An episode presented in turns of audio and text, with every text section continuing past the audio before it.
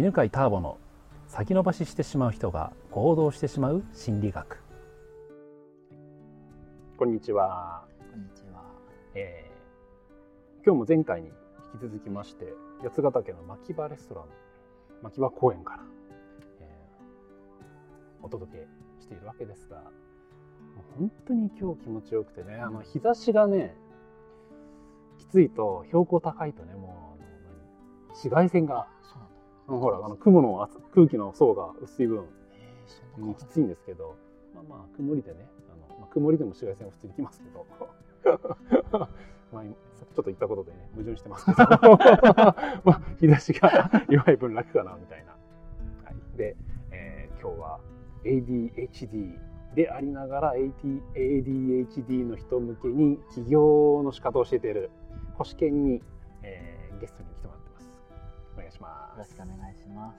で前回の話がね、はいうんと大学卒業して、はいで推薦もらって、はいで就職して、はい。で最初の頃は調子良かったみたいそうですね。調子な、いいと思ってました。思ってた おーおいけると思ってましいけると思ってたいけるぞとはい工夫しながらね、た。はい。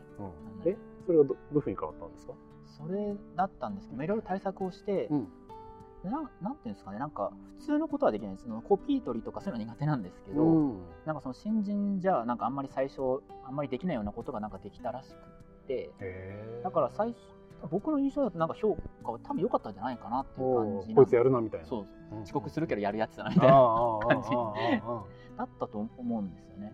え具体的に言うと何ができたんですかね？とえー、となんかその専門的なことなんていうんですかね。僕一応水をきれいにする研究をしていてうん。途上国でもその水をきれいにする、まあ、うん。ような、えっとその浄水場とかそういうのの最初施設施設のなんか修,、修理するとか、うんそういう施設管理とかをの、にちょっと関わ顔かかってたんですけど、うんうん。なんかそこでいろいろヒアリングとかして調査とかするのを、うんなんかいきなり結構上司の人が結構いろいろやらせてくれる人で,、おうでやらせたらこいつできるぞみたいな感じになったみたいで。何どこを見てできるって評価されるどこなんですかね？普通そんなに偉そうに聞けないんだと思うんですよ。のかなあそうね。多分。そこだね。そう。えーそうそう確かにねあの場が読めないから空気が。そうですね。そうでもそれ強みなんだよね多分そうあ今言われてそう気づきました。そうですね。うん確かにだから普通みんなあの物おじして遠慮しちゃってなんかちゃんと聞けないっていうのがもうガンガンアポ取って教えてくださいって聞いていくから早いんじゃん悩むそこのさ対人に対関して躊躇する部分がないから早く行動するんじゃないかな。そうですね。その ADHD って分かるまで自信なかったんでそんなことしなかったんですけど ADHD って分かってなんかいけるんじゃないかと思い始めてからその結構そうですね。その外国の偉い人と偉いちょっと偉い人施設の偉い人とかにも普通になんかあの自分の意見を言ったりとかですね。僕はこう思いますみたいなことで多分言ってたりしてでああそうだから一応外国人の人は仲良く結構なれたのでーなるほどね。多分それ評価良かった多分良かった印象を受けます。うん。そんな感じかも。うん。えじゃあその自分が ADHD だって分かって、はい自信がついた理由を教えてください。自信がついたり。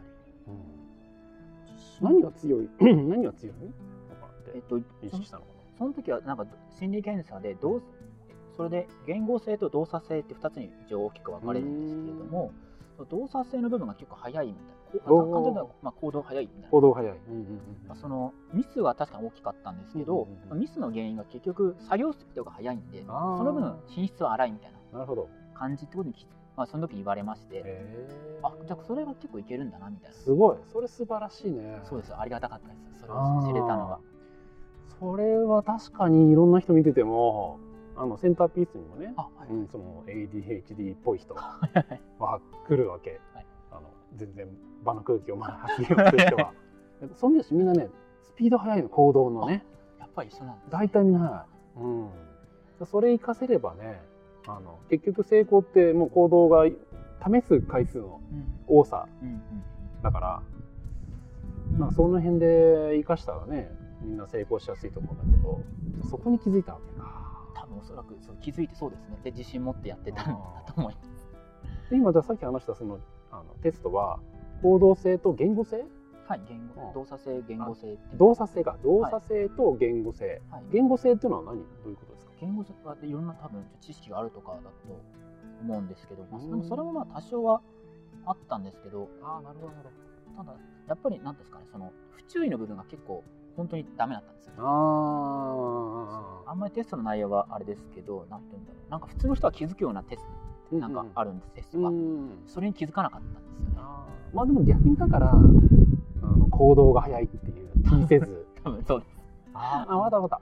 あの、じゃあ今まで会った人で、その、えっ、と、言語性の人は、その対人とか全然できないんだけど文章を読むのがすごい好きとかあそうですね、うん、情報を集めるのがすごい好きな人がいて、はいはい、多分それが言語性の強い人だ。そうかもしれないですね。多分そうでその人はやっぱねあの行動力はねあんまなかったね。あそうなんですね。あそうなんだ。